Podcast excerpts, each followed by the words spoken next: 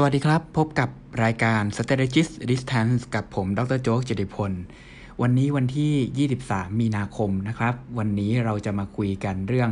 นโยบายของธนาคารกลางสหรัฐล่าสุดที่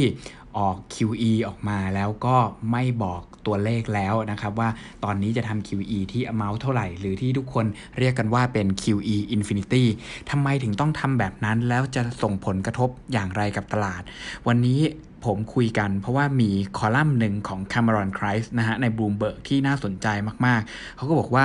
ความเที่ยงตรงของการพยากรณ์หรือการบอกตัวเลขเศรษฐกิจ หรือการบอกตัวเลขในตลาดการเงินเนี่ยเป็นจุดอ่อนของอการใช้นโยบายการเงินในรอบนี้ แล้วก็เป็นอีกหนึ่งเหตุผลที่เฟดจำเป็นจะต้องเอาตัวเลขพวกนี้ออกนะครับ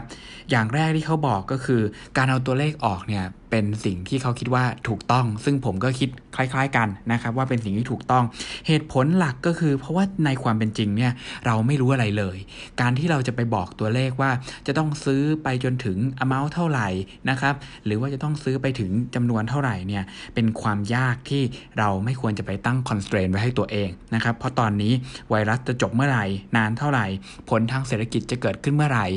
แล้วสุดท้ายการล็อกดาวน์ในฝั่งของอเมริกา จะส่งผลกระทบกับตัวเลขเศรษฐกิจเท่าไหร่ ตอนนี้ยังไม่มีคนรู้นะครับ เพราะฉะนั้นสิ่งที่ถูกต้องคือเฟดก็ไม่ควรที่จะไปล็อกตัวเองกับตัวเลขที่ไม่ควรจะต้องมีนะครับ อย่างที่ 2 จะสังเกตเห็นได้ชัดเจนว่านักเศรษฐศาสตร์ อย่างเช่นพวกผมเนี่ยนะครับ จอคิวกัน ปรับลดตัวเลขเศรษฐกิจกันเรียงแถวเลย แต่ในความเป็นจริงแล้วเขาก็บอกว่าผลของการลดลงของตัวเลขเศรษฐกิจเนี่ยถามจริง ๆ เถอะว่ามันมีผลกับตลาดเงินตลาดทุนขนาดนั้นจริงหรือเปล่านะครับมองโลกในแง่ความเป็นจริงการที่นักวิเคราะห์บอกว่าเศรษฐกิจจะลบ 15%กับลบ 30%ในไตรมาสที่ 2 ของสหรัฐคำถามคือมันต่างอะไรกันมากไหมกับตลาดหุ้นนะครับผมต้องบอกว่าในความเป็นจริงเนี่ยความสำคัญมีน้อยมากนะนะครับถ้าเกิดเรากลับไปดูความสำคัญของอความสัมพันธ์ของตลาดนะครับกับ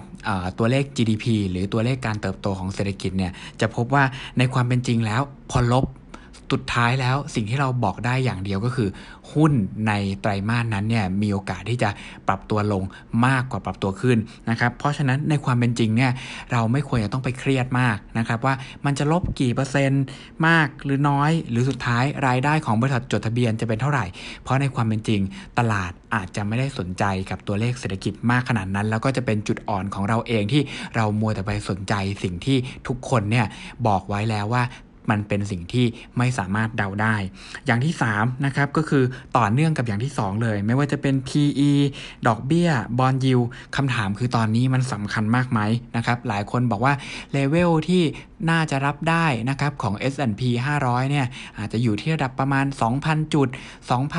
100 จุดนะครับ ในความเป็นจริงก็บอกว่าทุกอย่างเนี่ยมันคือการเดา เช่นเดียวกันของผมก็บอกเหมือนกันนะครับ ว่าตัวเลขมันอาจจะอยู่ที่